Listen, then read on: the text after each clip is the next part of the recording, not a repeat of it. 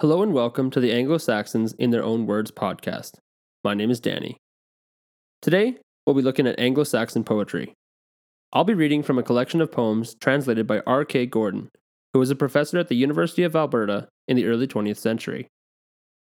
This collection was first published in 1927 and last published in 1970.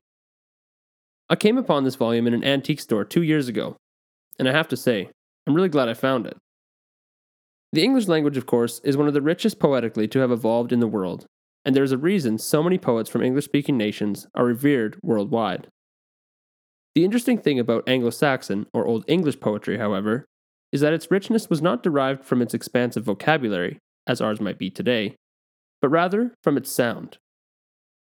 Many of us have heard poetry read aloud, and, while it can be enjoyable at times, I'm sure many of us can also recall occasions when the delivery has been totally off, like when the teacher in your introductory English class asks everyone to take turns reading. Similarly, while Anglo Saxon poetry is beautiful when read, it is when it is heard, especially in its original format, that it is most impactful. Old English had a unique rhythm to it, which would be unfamiliar to us today, and poetry was spoken aloud before it was ever written down. The use of recurring consonants was also particularly common in English verse, again, an indication that these literary works shone brightest when repeated orally. It is therefore with a certain degree of regret that I must inform you all that I won't be reading any of these works in their original format. On a more positive note, however, you'll also all be able to understand what I'm saying. To give you a little more background on Anglo Saxon verse as a whole, I want to start by reading to you the entirety of Professor Gordon's introduction. I found it really interesting, so I hope you do too. Plus, I kind of feel like this guy's work deserves to be brought back to light 50 years after it went out of print. Let's listen in. Introduction This book contains translations of English poetry, which was composed, roughly speaking, between AD 650 and 1000 or, in other words, from Widsith, which is perhaps the oldest English poem, to Maldon, which is the last great poem before the Norman conquest. The coming of the French brought such great changes in language and in literary fashions that the older poetry seems somewhat remote from us. English poetry before the conquest may be roughly divided into two classes heroic and Christian. The heroic poems deal for the most part with Germanic legend and history. About these poems, there is nothing distinctively English except the language. The stories they tell or mention, the kings and warriors they refer to, were known to all the Germanic peoples, not merely to the tribes which came over to Britain. The Christian poetry adapts and paraphrases the biblical narrative, records the lives of the saints, or uses verse for general moralizing. These religious themes were as much the subject of poetry after the Norman conquest as before. Chaucer tells us the life of St. Cecilia as Cynewulf tells us the life of St. Juliana. The conquest changed the language and meter of the religious poetry, but the substance remained the same. Of the heroic poetry, we can form no final estimate, because we do not know the extent or worth of what has been lost. The ravages of the Danes from the end of the 8th century onward blotted out a flourishing literature in the north of England. Monastic libraries were destroyed, Practically the only Northumbrian poetry preserved has survived in a West Saxon translation, and not in its native dress. There are indications that Beowulf was originally a Northumbrian poem. Beowulf has survived complete, not because it was necessarily the best of the old poems, but merely because it was luckier than its fellows. Waldhera and Finisbera, of which we have only fragments, were probably in some ways better poems. The heroic poems, Beowulf, Finisbera, Waldhera, Deor, and Widsith probably took their present form in the course of the 7th century. Their substance, however, comes from an earlier time, from the age which had just closed, extending from the 4th to the 6th century, and generally known as the Age of National Migrations, or, more briefly, as the Heroic Age. These poems reflect the tradition and the spirit of that past time, and we can learn from them something about conditions of life in the heroic age, just as we see in the Iliad and Odyssey, the heroic age of Greece. The way of living pictured in these English poems is not without nobility, and the impression they leave is a corrective to the brief historical annals of the time, which tell largely of treachery and lust and bloodshed. No virtue is more insisted on in the poems than the loyalty a warrior owes his liege lord. This creed is well expressed in the words of Wiglaf when he exhorts his comrades to stand by Beowulf against the fire dragon. Quote, I remember that time when we were drinking mead, when in the beer hall we promised our Lord who gave us these rings, that we would requite him for the war gear, the helms, and sharp swords, if need such as this came upon him. He chose us among the host of his own will for this venture.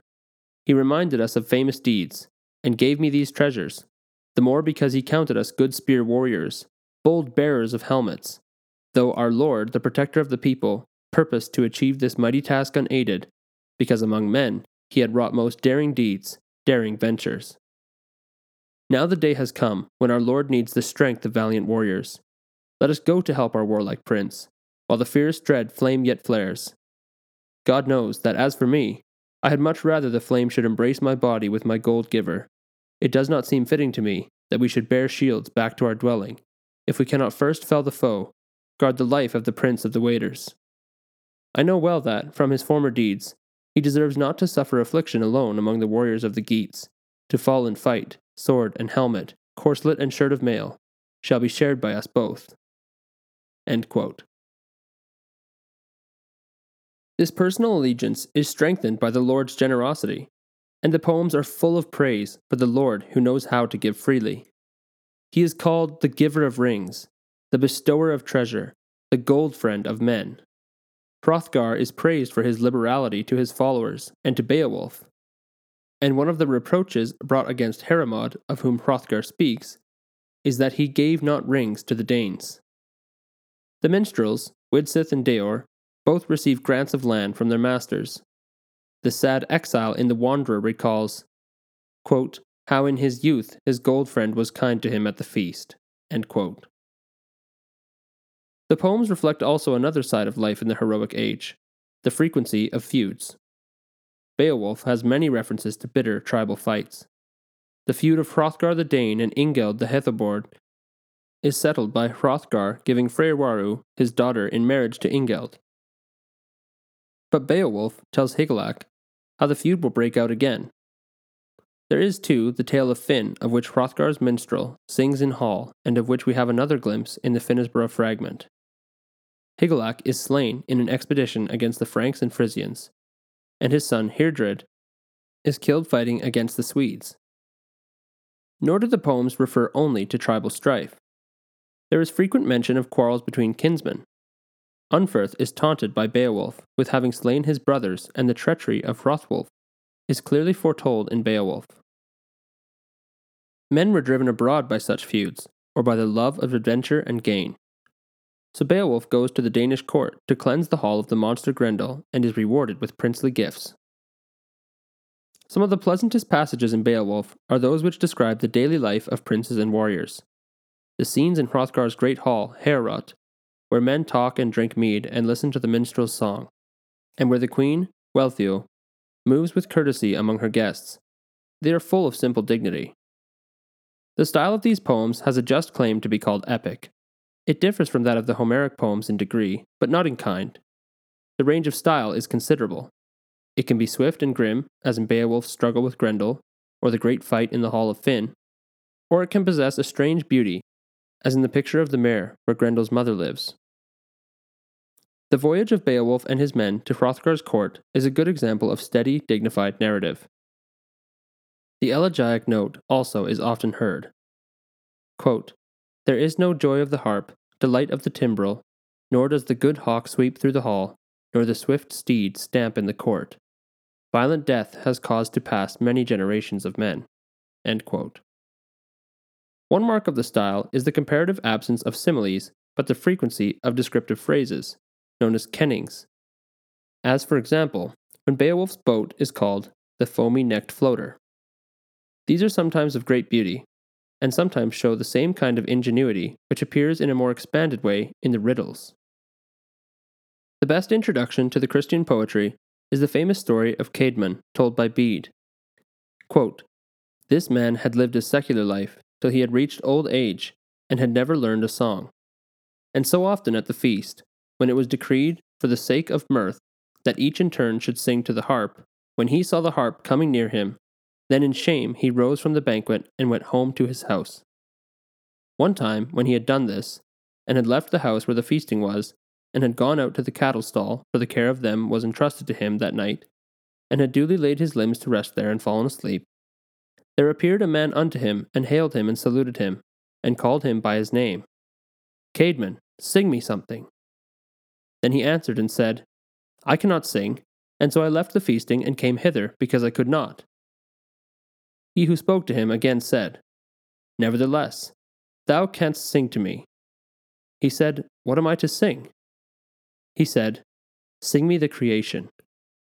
When he received that answer, then straightway he began to sing in the praise of God the Creator, verses and words which he had never heard before. This is the order of them.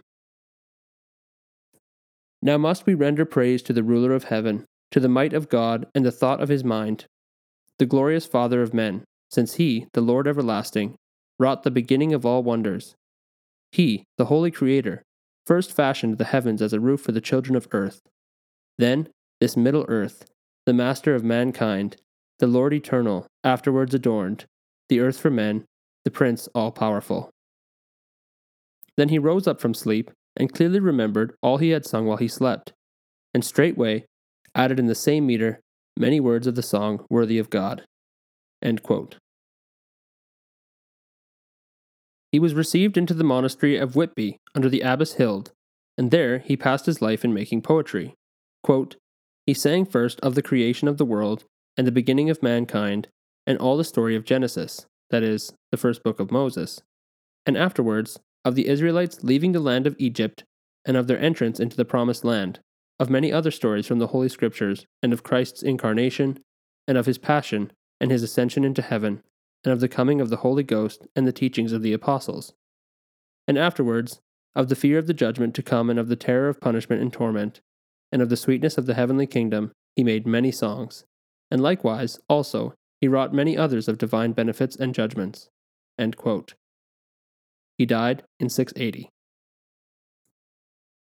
Although the poems Genesis, Exodus, Daniel, and Christ and Satan were for long ascribed to Caedmon, it is probable that the nine lines quoted by Bede are all that we have of his work. But though Caedmon's work is lost, Bede's description of it applies very well to the extant religious poems, to their scope and their spirit. The story brings out vividly the difference between the production of the old heroic poems and the new Christian verse, between Caedmon, the poet monk alone in his cell, and Hrothgar's minstrel, singing the tale of Finn to the warriors at their mead. But the break between the religious poetry and the earlier work is not complete the old devices of style are carried on and adopted to the new subjects. So, for example, the fallen Satan in Genesis, B, with his loyal band of followers, is described in terms that would suit a Germanic chieftain. Abraham's rescue of Lot and the fight at the opening of the Elene are told in the phrases of the old battle poetry. Moses leading the Israelites is called the glorious hero. The poet who described St. Andrew's mission to the strange land of Mermedonia, knew and remembered Beowulf's mission to Hrothgar. In The Dream of the Rood, the most beautiful of all the religious poems, Christ is described as the young hero, and the disciples are faithful warriors. The religious poetry is of very unequal value. The later Genesis, Genesis B, and The Dream of the Rood are as good as anything in Old English poetry, but too often we get merely lifeless moralizing in conventional phrases. Except for the group of poems formerly thought to be by Caedmon, most of the religious poetry has at one time or another been ascribed to Cynewulf. He is the undoubted author of the works he has signed Elene, Juliana, part at least of the Christ, and the Fates of the Apostles. The following poems, Guthlac, The Phoenix, Andreas, The Dream of the Rood, Physiologus, riddles, have all been attributed to him. In spite of a great deal of discussion, nothing has been certainly discovered as to his identity. He was probably born about 750 and was a Northumbrian or Mercian. Cynewulf is as deliberate and conscious an artist as Tennyson. His grace and his mastery of rhetoric are different from and inferior to the more solid qualities of Beowulf, which presents dramatic situations and human character. but English poetry had not lost the power to deal well with great simple heroic themes.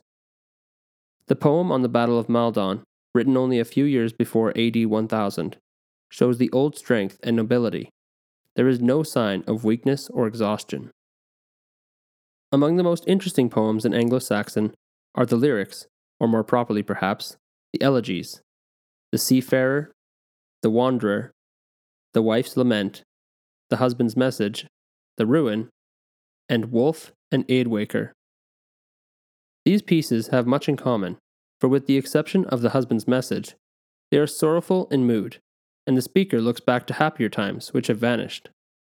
The ruin, mutilated through the text, is perhaps the finest of them. Practically all the poetry is written in the same kind of verse. The main principles of the meter are simple. Each line is made up of two half lines, which are separated by a caesura and joined by alliteration. Each half line has normally two feet, and each foot is made up of an accented part and a varying number of unaccented syllables. The alliteration which links the two half lines falls on these accented syllables. Words beginning with the same consonant alliterate in Old English, and a word beginning with any vowel alliterates with any other word beginning with a vowel. This alliterative meter was conquered by the rhyming measures brought in by the Normans. Strangely enough, it made a glorious reappearance in the 14th century in Piers Plowman and other poems, but the revival was not lasting. Its supremacy had gone. There are four manuscript books which contain the greater part of Anglo Saxon poetry. The first, Beowulf. Beowulf is preserved in a manuscript, written about AD 1000 and now in the British Museum. The manuscript was once in the possession of Lawrence Nowell, a 16th century pioneer in Anglo Saxon studies. He has written his name on the manuscript and the date, 1563. Of its earlier history, we know nothing. In the 17th century, the manuscript found its way into the collection formed by Sir Robert Cotton. In 1705, Wanley, in his Catalogue of Anglo Saxon Manuscripts, mentioned the poem and said it described wars between a Dane, Beowulf, and the Swedes, a description which shows that the real contents of the poem were not yet understood. About a quarter of a century later, the poem was nearly destroyed by fire.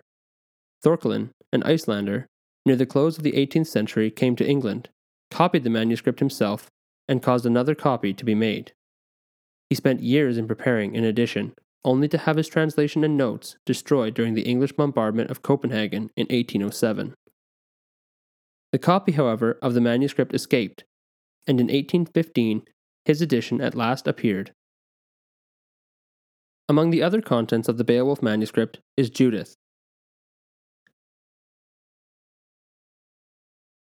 2. Genesis, Exodus, Daniel, Christ, and Satan are contained in a manuscript in the Bodleian Library. It once belonged to Archbishop Ussher, who gave it to Franz Junius, a Huguenot scholar who came to England in 1620. Junius printed the poems in 1655 and afterwards presented the manuscript to the University of Oxford. 3. The Exeter Book was given by Leofric, Bishop of Devon and Cornwall, and Chancellor to Edward the Confessor, to Exeter Cathedral, where it still remains. Wanley was the first scholar to give an account of the book. The Exeter book was not printed until 1842. The following poems form part of the contents of the Exeter book Christ, Juliana, Guthlac, the Phoenix, Whale, Panther, Riddles, The Wanderer, The Seafarer, The Arts of Men, The Fates of Men, Gnomic Verses, the Soul's Address to the Body, Part 1, Widsith, Deor, The Wife's Lament, The Husband's Message, The Ruin. Number 4. The Vercelli book is preserved in the Cathedral Library at Vercelli in northern Italy. It has probably been there for six or seven centuries. How this book of Anglo Saxon writings found its way to Italy, we do not know. The manuscript contains the following poems Andreas, The Fates of the Apostles, the Soul's Address to the Body, The Dream of the Rood, Elene.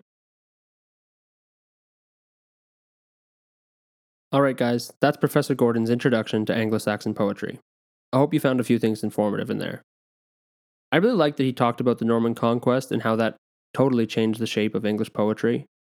And also, he talks about where we get most of um, this stuff from. So, a lot of it has been preserved almost by chance uh, through the centuries, but of course, we've also lost so much um, due to unfortunate circumstances. What I'm going to do now is read three poems that I personally really enjoy, and I hope you guys do too. Each poem will be prefaced slightly by Dr. Gordon's notes, where he just talks about a little bit of the background to the poem and who the author is and what they're saying, and then we'll jump into the poem.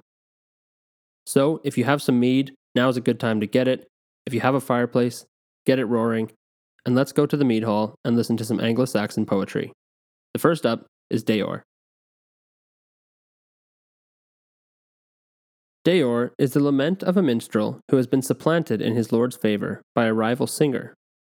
He seeks comfort by recalling old, unhappy, far off things, and in the refrain, which is found only here and in Wulf and Eadwacer in Old English poetry, he expresses his hope that his trouble may pass as the troubles of men before him have done.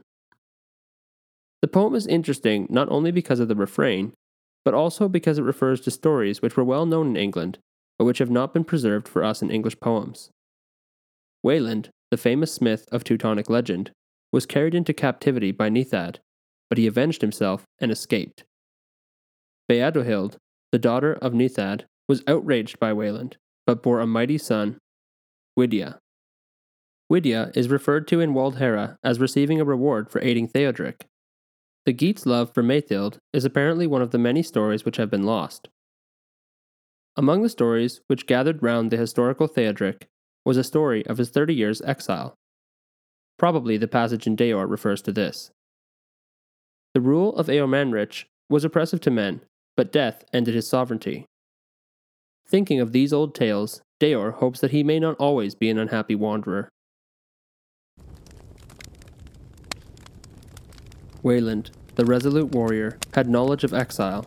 He suffered hardships, sorrow and longing he had for companions, wintry, cold exile. Often he found woes after Nithad put compulsion upon him, supple bonds of sinew upon a more excellent man. That passed away, so may this. Her brother's death was not so sore upon Beadohild's mind as her own state, when she had clearly seen that she was with child. She could never think with a light heart of what must come of that. That passed away. So may this. Many of us have heard that the Geat's love for Maethild grew boundless, that his grievous passion wholly reft him of sleep. That passed away. So may this. Theodric ruled for thirty years the stronghold of the Merovingians. That was known to many. That passed away. So may this. We have heard of the wolfish mind of Eormanric. He held wide sway in the kingdom of the Goths. He was a savage king. Many a warrior sat, bound by sorrow, expecting woe, often wishing his kingdom should be overcome. That passed away. So may this. The sad minded man sits bereft of joys. There is gloom in his mind. It seems to him that his portion of sufferings is endless then he may think that throughout this world the wise Lord brings many changes.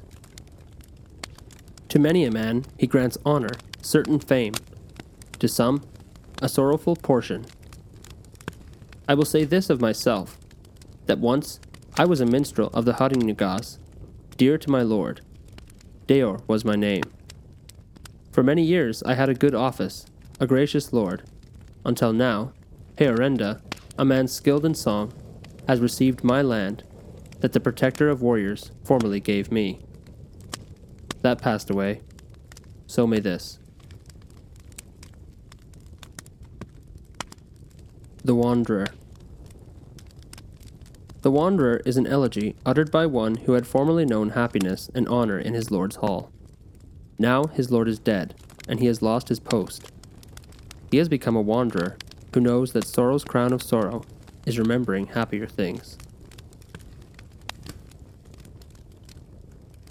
Often, the solitary man prays for favor, for the mercy of the Lord, though, sad at heart, he must needs stir with his hands for a weary while the icy sea across the watery ways, must journey the paths of exile. Settled in truth is fate.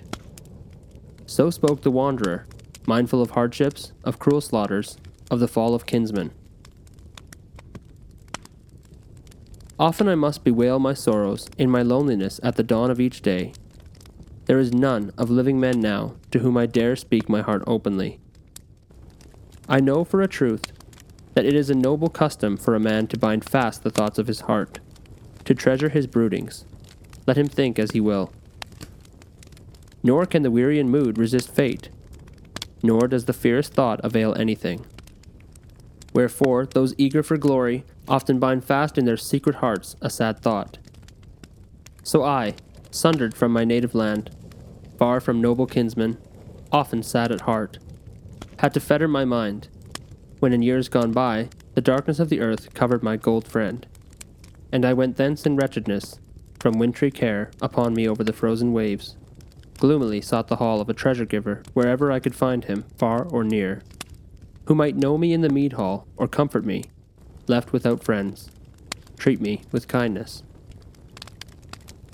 He knows who puts it to the test how cruel a comrade is sorrow for him who has few dear protectors. His is the path of exile. In no wise the twisted gold, a chill body, in no wise the riches of the earth. He thinks of retainers in hall, and the receiving of treasure, of how in his youth his gold friend was kind to him at the feast the joy has all perished. Wherefore he knows this who must long forego the counsels of his dear Lord and friend, when sorrow and sleep together often bind the poor solitary man. It seems to him in his mind that he clasps and kisses his Lord, and lays hands and head on his knee, as when erstwhile in past days he was near the gift throne. Then the friendless man wakes again, sees before him the dark waves, the seabirds bathing, spreading their feathers. Frost and snow falling, mingled with hail. Then heavier are the wounds in his heart, sore for his beloved. Sorrow is renewed. Then the memory of kinsmen crosses his mind. He greets them with songs, he gazes on them eagerly. The companions of warriors swim away again. The souls of sailors bring there not many known songs. Care is renewed in him, who must needs send very often his weary mind over the frozen waves. And thus, I cannot think why in this world my mind becomes not overcast when I consider all the life of earls, how of a sudden they have given up Hall, courageous retainers. So this world each day passes and falls, for a man cannot become wise till he has his share of years in the world. A wise man must be patient, not overpassionate, nor over hasty of speech, nor over weak or rash in war, nor over fearful, nor over glad, nor over covetous, never over eager to boast, ere he has full knowledge. A man must bide his time when he boasts in his speech, until he knows well in his pride whither the thoughts of the mind will turn. A wise man must see how dreary it will be when all the riches of this world stand waste as in different places throughout this world walls stand, blown upon by winds, hung with frost, the dwellings in ruins. The wine halls crumble, the rulers lie low, bereft of joy. The mighty warriors have all fallen in their pride by the wall. War carried off some, bore them on far paths. One the raven bore away over the high sea. One the grey wolf gave over to death. One an earl with sad face hid in the earth cave. Thus did the Creator of men lay waste this earth, till the old work of giants stood empty, free from the revel of castle dwellers. Then he who has thought wisely of the foundation of things, and who deeply ponders this dark life, wise in his heart, often turns his thoughts to the many slaughters of the past, and speaks these words Whither has gone the horse? Whither has gone the man? Whither has gone the giver of treasure? Whither has gone the place of feasting? Where are the joys of Hall? Alas, the bright cup! Alas, the warrior in his corslet! Alas, the glory of the prince! How that time has passed away, has grown dark under the shadow of night, as if it had never been. Now in the place of dear warriors stands a wall, wondrous high, covered with serpent shapes. The might of the ashwood spears has carried off the earls, the weapon greedy for slaughter. A glorious fate, the storms beat upon these rocky slopes. The falling storm binds the earth, the terror of winter. Then comes darkness. The night shadow casts gloom, sends from the north fierce hailstorms to the terror of men. Everything is full of hardship in the kingdom of earth. The decree of fate changes the world under the heavens. Here, possessions are transient. Here, friends are transient. Here, man is transient. Here, woman is transient. All this firm set earth becomes empty. So spoke the wise man in his heart, and sat apart in thought. Good is he who holds his faith, nor shall a man ever show forth too quickly the sorrow of his breast, except he, the Earl, first know how to work its cure bravely. Well is it for him who seeks mercy, comfort from the Father in heaven, where for us all security stands.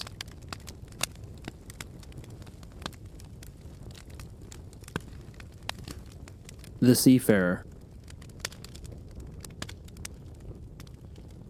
The Seafarer is taken by some critics to be a dialogue in which an old sailor tells of the lonely sufferings of life at sea, and is answered by a youth who urges that it is the hardness of life which makes it attractive. The poem, however, may be a monologue in which the speaker tells of his sufferings, but also admits the fascination of the sea. The mood of contempt for the luxuries of land and his yearning to set forth on the voyage lead him to think of the future life and the fleeting nature of earthly pomps and joys. I can utter a true song about myself, tell of my travels, how in toilsome days I often suffered a time of hardship, how I have borne bitter sorrow in my breast, made trial of many sorrowful abodes on ships. Dread was the rolling of the waves. There, the hard night watch at the boat's prow was often my task, when it tosses by the cliffs. Afflicted with cold, my feet were fettered by frost, by chill bonds. There my sorrows, hot round my heart, were sighed forth. Hunger within rent the mind of the sea weary man. The man who fares most prosperously on land knows not how I, careworn, have spent a winter as an exile on the ice cold sea, cut off from kinsmen, hung round with icicles. The hail flew in showers. I heard naught there save the sea booming, the ice cold billow, at times the song of the swan.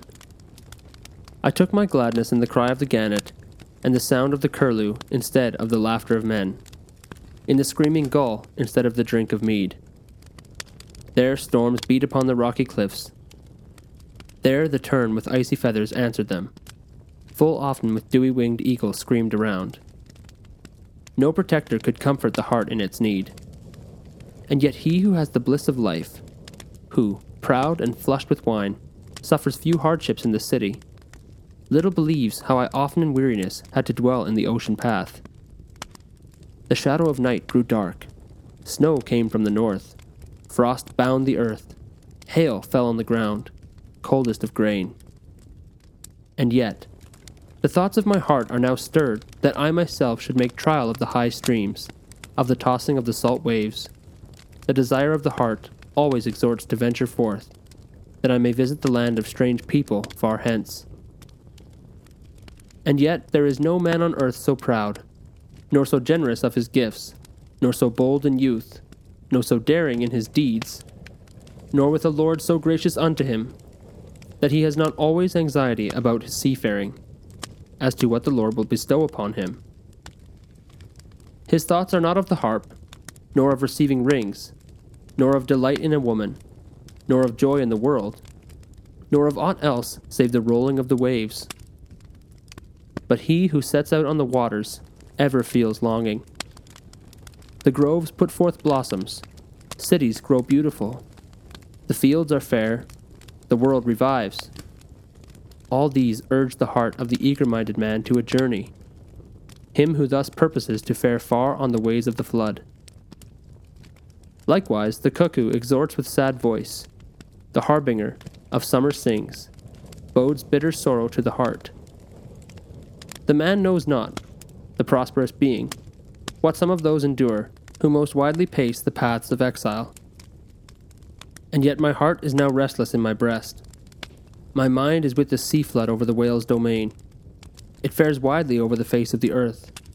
comes again to me, eager and unsatisfied. The lone flyer screams, resistlessly urges the heart to the whale way over the stretch of seas. Wherefore, the joys of the Lord are more inspiring for me than this dead fleeting life on earth. I have no faith that earthly riches will abide forever. Each one of three things is ever uncertain ere its time comes. Illness, or age, or hostility will take life away from a man doomed and dying. Wherefore, the praise of living men who shall speak after he is gone, the best of fame after death for every man, is that he should strive ere he must depart. Work on earth with bold deeds against the malice of fiends, against the devil, so that the children of men may later exalt him, and his praise live afterwards among the angels, forever and ever, the joy of life eternal, delight amid angels. The days have departed. All the pomps of earth's kingdom, kings or emperors or givers of gold, are not as of yore when they wrought among themselves greatest deeds of glory, and lived in most lordly splendor. This host has all fallen. The delights have departed. Weaklings live on and possess this world, enjoy it by their toil. Glory is laid low. The nobleness of the earth ages and withers, as now every man does throughout the world. Old age comes on him. His face grows pale. Gray haired, he laments. He knows that his former friends, the sons of princes, have been laid in the earth. Then, when life leaves him, his body can neither taste sweetness, nor feel pain, nor stir a hand, nor ponder in thought. Though he will strew the grave with gold, bury his brother with various treasures beside dead kinsmen, that will not go with him. To the soul full of sins, the gold which it hoards while it lives here gives no help in the face of God's wrath. Great is the fear of God, whereby the earth turns. He established the mighty plains, the face of the earth, and the sky above. Foolish is he who fears not his Lord. Death comes to him unexpected. Blessed is he who lives humbly. Mercy comes to him from heaven. God establishes that heart in him because he trusts in his strength. One must check a violent mind and control it with firmness, and be trustworthy to men, pure in ways of life. Every man should show moderation in love towards a friend and enmity towards a foe. Fate is more strong, God more mighty than any man's thought.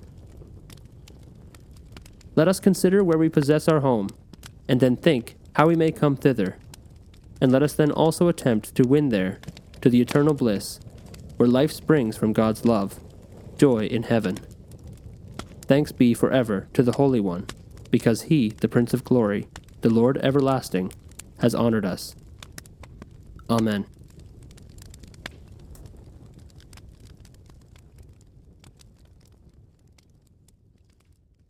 All right, guys, thanks so much for joining me today in the Mead Hall in this introduction to Anglo Saxon poetry. I hope you guys enjoyed it. Bit of a longer episode today, um, but I hope it was worth your while. Thanks so much for listening, and as always, if you have any questions, comments, or concerns, you can reach me at the Anglo Saxon Podcast at gmail.com. Thanks for listening.